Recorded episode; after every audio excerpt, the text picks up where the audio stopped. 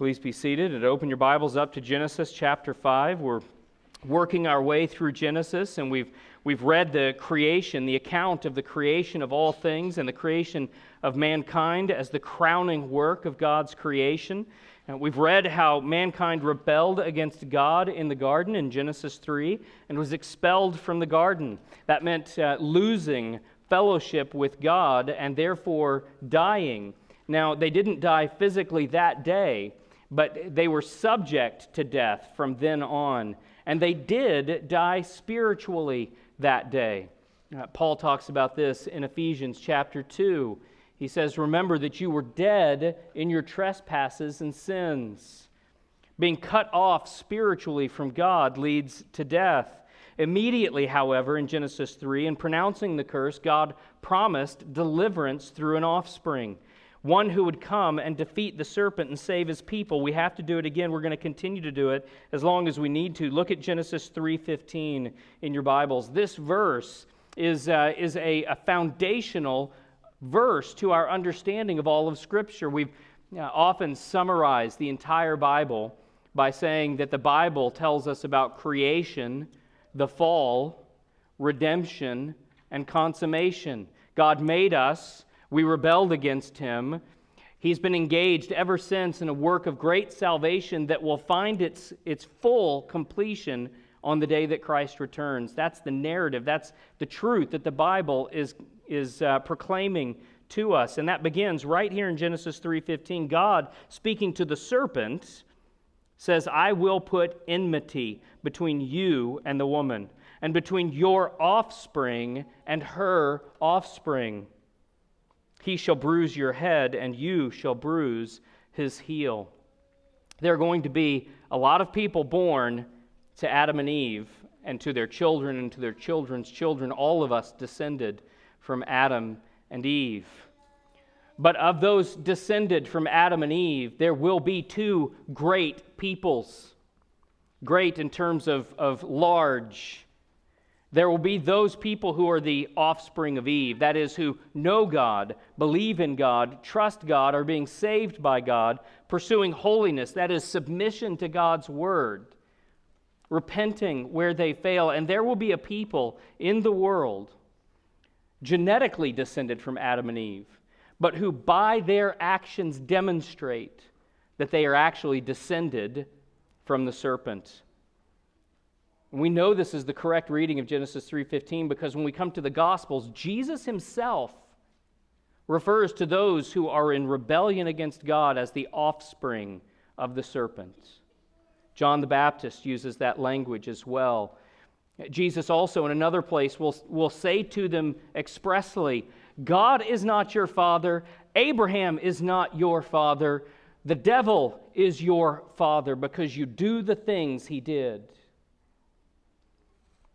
That, that revelation here in Genesis 3.15, it, it's a, a paradigm through which we not only read all of Scripture, but we understand all of history. And Moses, the author of Genesis, as he goes on from Genesis 3, he's going to not just relate history to us. He's not just telling us, so then this happened and this happened, and these are the events that generally led up to the next event. He's going to, through his telling of history from this point, begin to unpack that enmity that we read about there in Genesis 3:15. You see God and man were in fellowship with one another. But in the fall, in the rebellion, when Adam and Eve chose to believe the serpent rather than God, a fellowship was established with the serpent and broken with God. And God says, I am now going to break the fellowship that you have with the serpent and reestablish your fellowship with me. This is the, the very first expression of the gospel in Scripture. The good news that God is not going to leave us in our sin, but He's going to deliver us from the judgment that we deserve. As we move from Genesis 3 into Genesis 4, we immediately begin to see that enmity. Cain and Abel, brothers, both born to Eve, and yet one is in submission to God and the other is in rebellion against God. And not only do they have this, this difference between them, but that difference causes Cain to murder Abel. There's enmity between the two of them. Now, Cain's line is going to go on, and we read about that last week. That's what Cain's genealogy is about. It's showing us what it, it, it, looks like to be the offspring of the serpent.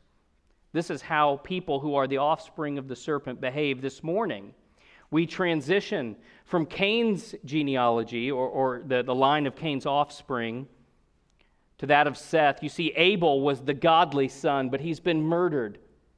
And we read last week, look at the end of chapter 4, verses 25 and 26, 25 in particular, Adam knew his wife again, and she bore a son and called his name Seth, for he for she said, God has appointed for me another offspring instead of Abel, for Cain killed him. So Seth now is the godly son, and this morning I'm going to pray and read in a moment. We're going to read about the offspring of Seth a godly line of people, the offspring of Eve from Genesis 3:15, and we're going to recognize some things about God and some things about the godly offspring. Let me pray and we'll read this morning Genesis 5. Father, thank you for your word. We thank you that you've called us together this morning and you're not only uh, present by your word, but your spirit is at work in the reading and the preaching of your word. And I pray that the spirit will be at work powerfully this morning Father, that any that don't know Christ and aren't trusting Christ would come to understand what is true in the world. That in the proclamation of this word, they would recognize the voice of their shepherd, and as lost sheep, they would be gathered back into the fold. Father, I pray for those of us who know Christ this morning that we would be both encouraged and admonished as we consider what it looks like to belong to you. Father, we pray that we would be a people who are living according to a gospel pattern, a gospel hope. Do this in our hearts and minds this morning, we pray, for our good and for your glory. We pray in Christ's name. Amen. Hear the reading of God's word, Genesis 5. This is in the back of your order of worship if you don't have a copy of the scriptures with you. This is the book of the generations of Adam. When God created man, he made him in the likeness of God. Male and female, he created them. And he blessed them and named them man when they were created. When Adam had lived 130 years, he fathered a son in his own likeness, after his image, and named him Seth. The days of Adam after he fathered Seth were 800 years, and he had other sons and daughters. Thus, all the days that Adam lived were 930 years, and he died. When Seth had lived 105 years, he fathered Enosh. Seth lived after he fathered Enosh 807 years and had other sons and daughters. Thus, all the days of Seth were 912 years, and he died. When Enosh had lived 90 years, he fathered Kenan. Enosh lived after he fathered Kenan 815 years and had other sons and daughters. Thus, all the days of Enosh were 905 years, and he died. When Kenan had lived 70 years, he fathered Mahalalel. Kenan lived after he fathered Mahalalel 840 years and had other sons and daughters. Thus, all the days of Kenan were 910 years, and he died. When Mahalalel had lived 65 years, he fathered Jared. Mahalalel lived after he fathered Jared 830 years and had other sons and daughters. Thus, all the days of Mahalalel were 895 years, and he died. When Jared had lived 162 years, he fathered Enoch. Jared lived after he fathered Enoch 800 years and had other sons and daughters. Thus, all the days of Jared were 962 years, and he died. When Enoch had lived 65 years, he fathered Methuselah. Enoch walked with God after he fathered Methuselah 300 years and had other sons and daughters. Thus, all the days of Enoch were 365 years. Enoch walked with God, and he was not, for God took him. When Methuselah had lived 187 years, he fathered Lamech. Methuselah lived after he fathered Lamech 782 years and had other sons and daughters. Thus, all the days of Methuselah were 969 years, and he died. When Lamech had lived 182 years, he fathered a son and called his name Noah, saying, Out of the ground that the Lord has cursed, this one shall bring us relief from our work and from the painful toil of our hands. Lamech lived after he fathered Noah 595 years and had other sons and daughters. Thus, all the days of Lamech were 777 years, and he died. After Noah was 500 years old, Noah fathered Shem, Ham, and Japheth. This is the word of the Lord. Thanks be to God. Uh, three things we see this morning. Uh, first, that God is about the business of keeping his promises. God is about the business of keeping his promises. Second, godly people walk according to a gospel pattern. Godly people walk according to a gospel pattern, and godly people live in gospel hope. Godly people live in gospel hope. First, God is about the business of keeping his promises. There are two ways that we see God at work keeping his promises here. The way that your mind probably immediately jumps to, if you're a believer, if you have been in the church for very long, is that God keeps his promises with respect to salvation. And we're certainly going to see that in the text. But before we leap to God's keeping of his salvation promises, don't miss the fact that God keeps his promises of judgment. Remember that there are these two peoples in the world the offspring of the serpent who are in rebellion against God, and the offspring of Eve, and the judgment against those who are ultimately in rebellion against God and will not believe in Jesus Christ is to come under the wrath of God for eternity. Said another way, God keeps his promise to execute justice. Now, justice is something that none of us wants when it's when we're the ones who, against whom the, the justice needs to be executed. But when we're the victims, we, we very much want justice. So we, we need this reminder that justice is, in its own way, as far as it goes, justice is a good thing. All of us want justice when it comes to those who have sinned against us, offended us. But listen to me, there is a, a very fundamental reality and that reality is this every single one of us has sinned against God. Every single one of us has offended a perfect, holy, infinite God. And that sin deserves justice. And God is a perfectly just God, and there will be justice for our sin. Now, there's two ways that Scripture reveals that justice is fulfilled, it's executed. It's, it's executed against Jesus Christ, who willingly takes that judgment upon himself in our place, so that those of us who trust in him, who acknowledge that we're sinners in need of salvation, we get credit for the justice that he received, that, that was executed against him. And for all of those who will not believe in Jesus Christ, the justice falls on them. They serve the penalty for their sin. Now, listen, God makes it very clear in Scripture. He's, God's been revealing this truth in the world since Adam and Eve. We're going to revisit that reality in a moment when we talk about how it is that God's faithfully at work in salvation in the world. But look at how he's at work here in reminding us of the truth of our sin and what our sin deserves, like hammer blows. In verse 5, he died. In verse 8, he died. In verse 11, he died. In verse 14, he died. In verse 15, uh, verse uh, that's 17, he died. In verse 20, he died. In verse 27, he died. Verse 31, he died. This is the godly line. This is the offspring of Eve, those whom God is saving, and yet, because of the fall, they die.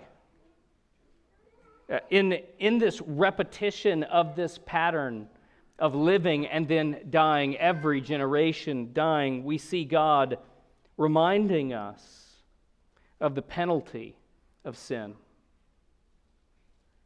The wages of sin is death, Paul reminds us in Romans. We see that God is busy about the promise of the curse. Even people in the godly line die. Death, listen, this is another reminder we need death is not native to humanity. We were not made to die. It's an aberration of who we are and how we were made and the purpose for which we were made. Death was not a part of Adam and Eve's reality before the fall, nor was it guaranteed. But life, eternal life, was held out to them. It's a direct result of Adam's sin and our, inheritance, our inherited sin in nature. We die because we are descended from Adam and Eve, and we are sinners. Some have even pointed out that in Genesis 1:26, God says, uh, or we're told that God created us in His image after His likeness. But look at verse uh, 3 in chapter 5. When Adam had lived 130 years, he fathered a son in his own likeness after his image. The language is reversed here. It's not image and likeness, it's likeness and image. And you say, eh, that sounds like a, uh, a very small detail that couldn't possibly be important. But it's very likely that what's being communicated here is that though the image of God has not been destroyed in us by sin, it has been twisted by sin, and Adam is not capable of giving, uh, of bearing, of fathering someone after the image of God that is unbroken and untwisted. He fathered a son in his own likeness, after his image. Now, his image is the image of God. And so that image is passed on to his son but taking priority in this case, being reversed, and by being reversed, drawing attention to itself, it's first that Seth is in Adam's likeness. He's fallen, he's a sinner. This is what's true about us. Adam can only produce fallen offspring, and we too can only produce fallen offspring. It's been this way ever since the fall.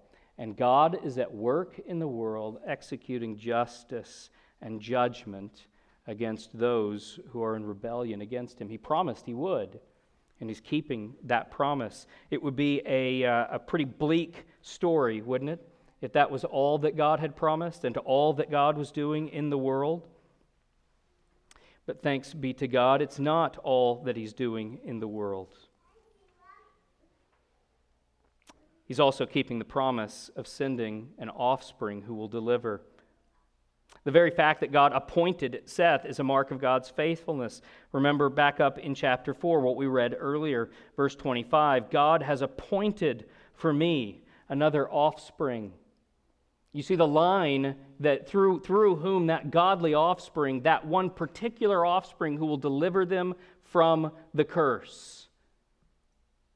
That would have apparently been Abel. But Abel's been murdered. God doesn't abandon his work of salvation, but appoints another who's named Seth. The march of generations in the godly line is a history of God preserving his people despite death and the curse. The fact that there's a Seth is encouraging enough as it is, but after Seth, there is an Enosh and after Enosh, a Kenan, and after Kenan, a Mahalalel, and after Mahalalel, a Jared, and after Jared, an Enoch, all the way down to Noah.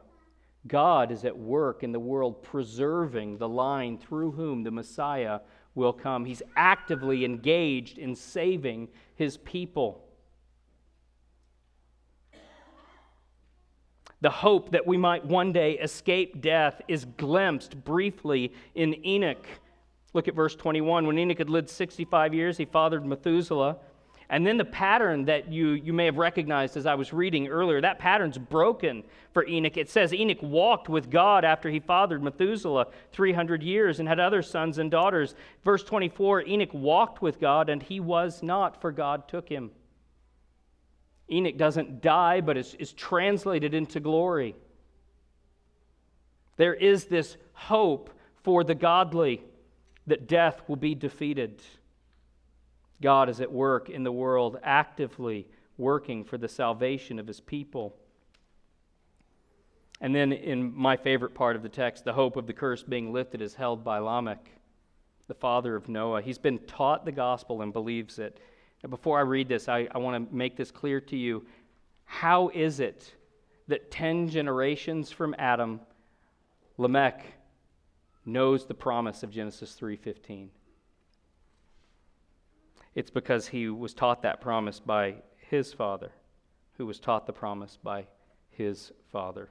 there is a hope of the curse being lifted. Look at this hope expressed by Lamech. Verse 29, he called out his name, or he called his name, he named his son Noah, saying, Out of the ground that the Lord has cursed, this one shall bring us relief from our work and from the painful toil of our hands.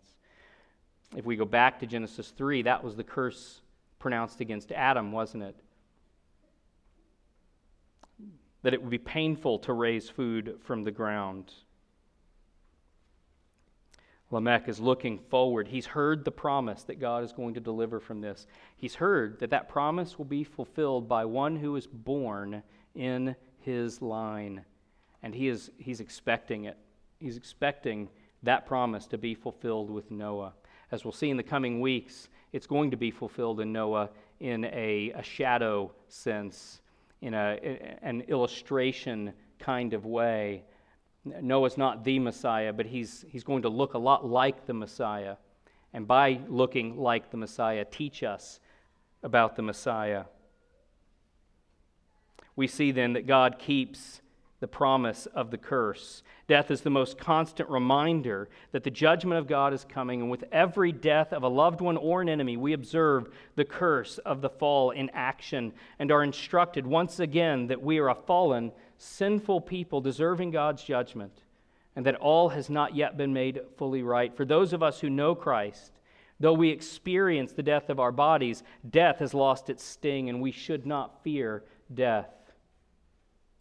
Our hearts should break for those who are not prepared for this judgment, and we should be eager to tell them about Christ. That's what those of us who know Christ ought to take away from this reminder. Yes, there's great joy for us, great hope for us in reading this reminder and saying that's not for us. The justice of God is not going to fall on us because of Jesus Christ, but it ought to go one step further for us, brothers and sisters. It ought to cause our hearts to break for those who do not know God, do not know Christ, and are not prepared for the perfect justice of God that's coming for them on the last day. And therefore, tell them. Tell them about it because it doesn't have to fall on them. Jesus Christ has taken that judgment. Believing in Him, admitting that we're sinners, is all that God requires of us in order to be saved by Him. He also keeps the promise of His coming. He keeps the promise to send one who will deliver us from the curse and the serpent and his offspring. We're reminded here that God is keeping his promise to save actively at work in the world and in history to bring this salvation to bear in the hearts of his people. He kept his promise to send a seed, an offspring, one who would deliver us from the curse. And that deliverance has already happened in the person and work of Jesus Christ. You see, the hope that Noah expresses here, that hope has actually already been fulfilled. We aren't also waiting for that. It has happened. Jesus Christ has come. The promised seed has come and delivered us from the justice that we deserve, the judgment of God. And it's now being applied one heart at a time as each of the lost sheep of God's flock are being gathered together, hearing the gospel and believe it, believing it. A day is coming when Christ will return in judgment and that will mean a perfect end and fulfillment of all God's gospel promises. So rejoice, Christian. We serve a God who keeps his promises to save.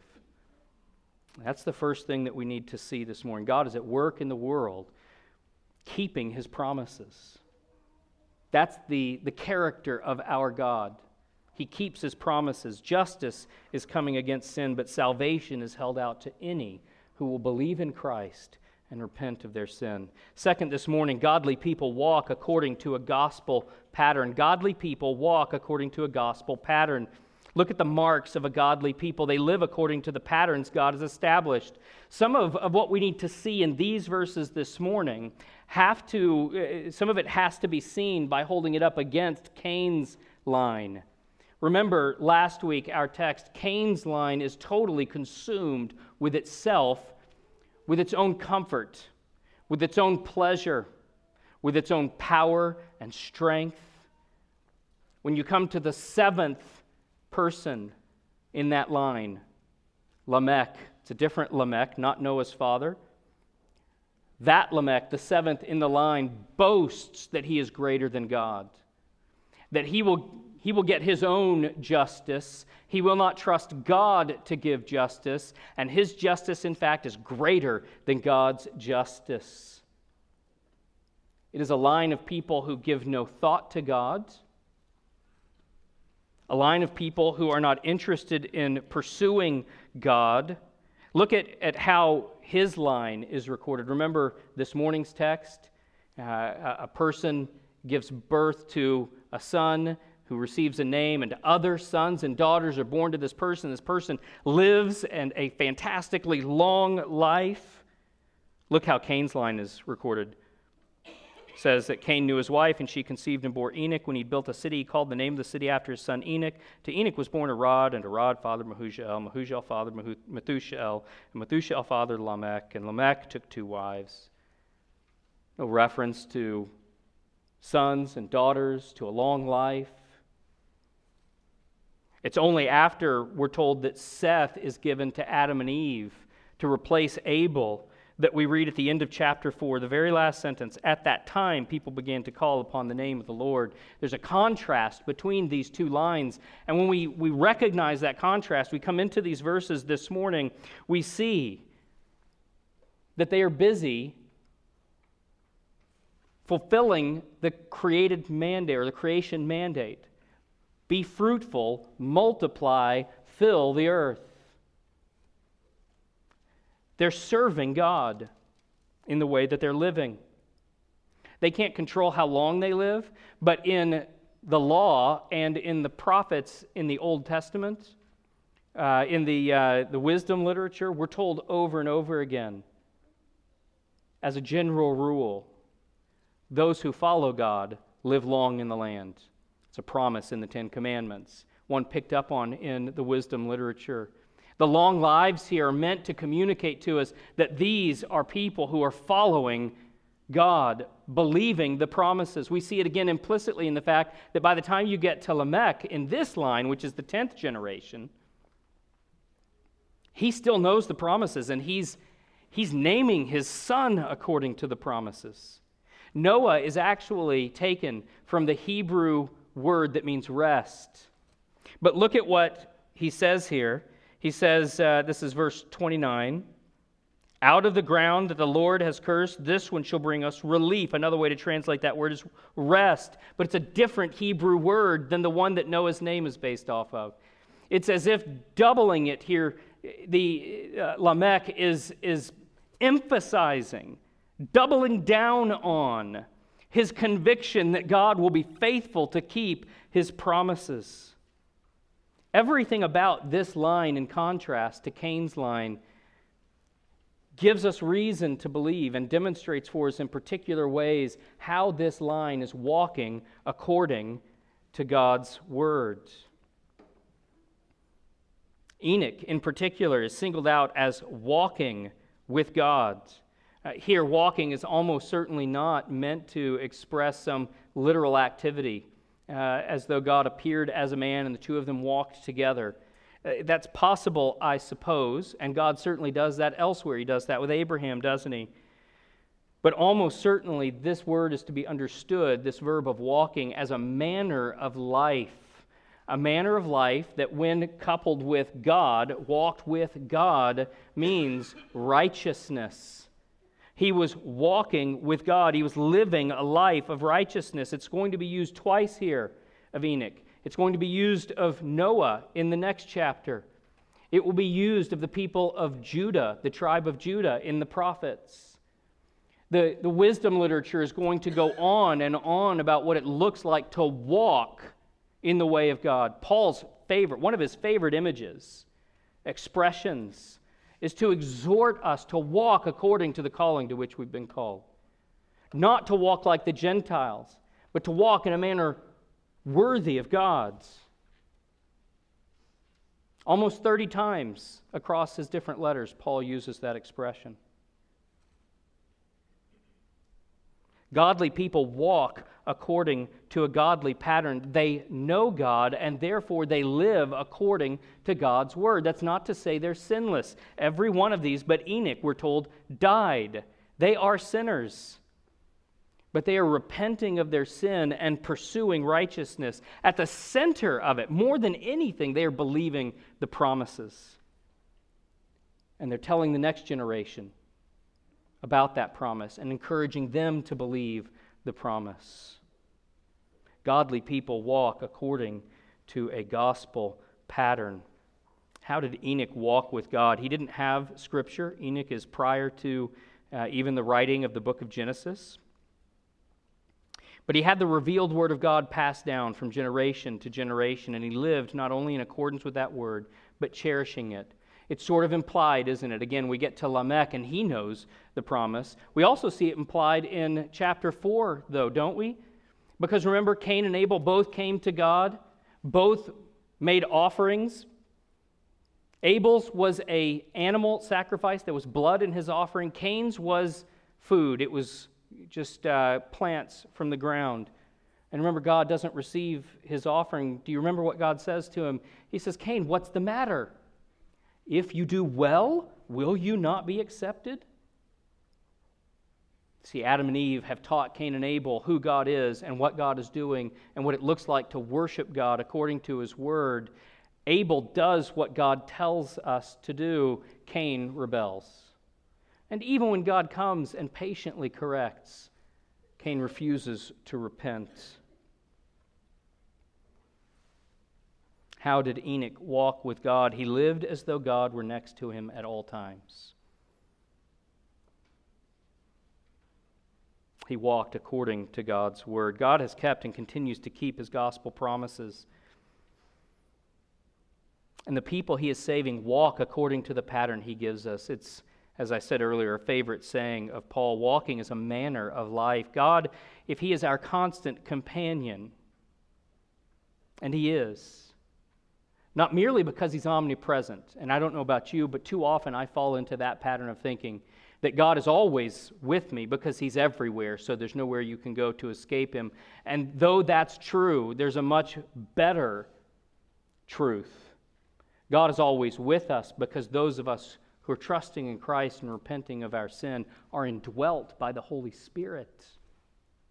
Yes, God is omnipresent, but brothers, sisters, God lives in you. If God is our constant companion, then let us live as those who are in fellowship with Him, walking with Him, and He with us. Finally, this morning, God, godly people live in a gospel hope. It's my favorite note in these verses today that Lamech believes Noah is the Messiah. It betrays a, a wonderful gospel hope in Lamech. By naming him Noah. He's emphasizing, as I said earlier, his faith in the rest that's promised by God and that he knows is coming. Don't miss that Lamech believes and has accepted that this life is a life under the curse and filled with painful toil. Listen, if you if your experience of Christianity, if what you've heard other people say about Christianity, that Christianity is a religion there that you come to God and you say the right things and your life is better. Everything gets better. That's a falsehood. That is not the Christian faith. Not unless we, we are very careful to define what better is. Because Christ himself told us, didn't he? He told us that we would suffer for him though he has promised us salvation in the end and given us his spirit now, though we've been resurrected already from death to life spiritually, we still die physically.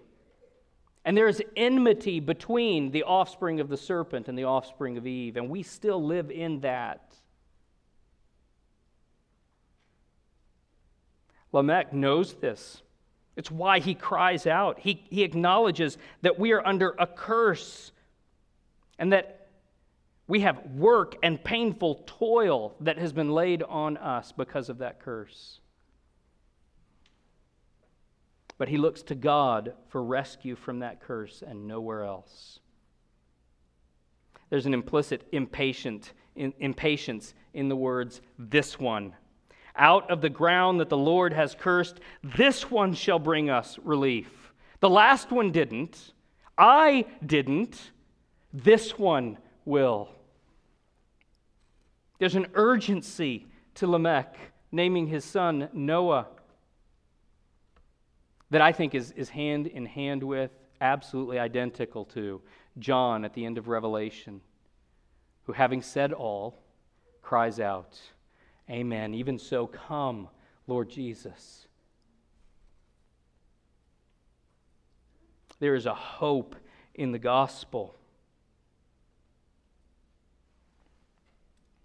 Taken together with Enoch and the simple pattern of life in every generation of this genealogy. It's a portrait of a people living under the curse, in fellowship with God, believing the promises and passing them down from one generation to another as they look earnestly for the promised seed. It's a gospel hope and an anticipation that will be fulfilled, will not be fulfilled until Christ is born. And explains why those to whom the message came of the birth of a child, rushed to worship him and sing hosannas to the King of glory. Brothers and sisters, through the promised offspring that has come and done all that is required for our salvation, the application of that salvation is still unfolding even today. There's a hope that remains, and we ought to live in that hope. We ought to believe the promises of God, expect them to be fulfilled in our generation. By the way, you see this in the New Testament. There's an expectation among the New Testament authors that their generation will be when Christ returns. Don't think of it as a mistake. It's not a mistake. Every generation ought to believe it's this one. It's my generation. We are not foolish for believing and hoping Christ will come again before we die. It's not merely a, a desire to miss the experience of death, but a desire to be finally united in perfection with God forever. We ought to pass this hope down to our children and our children's children and express this hope of ours that will not be disappointed. We do not despair. Jesus Christ is coming again to make all things new. Let's pray.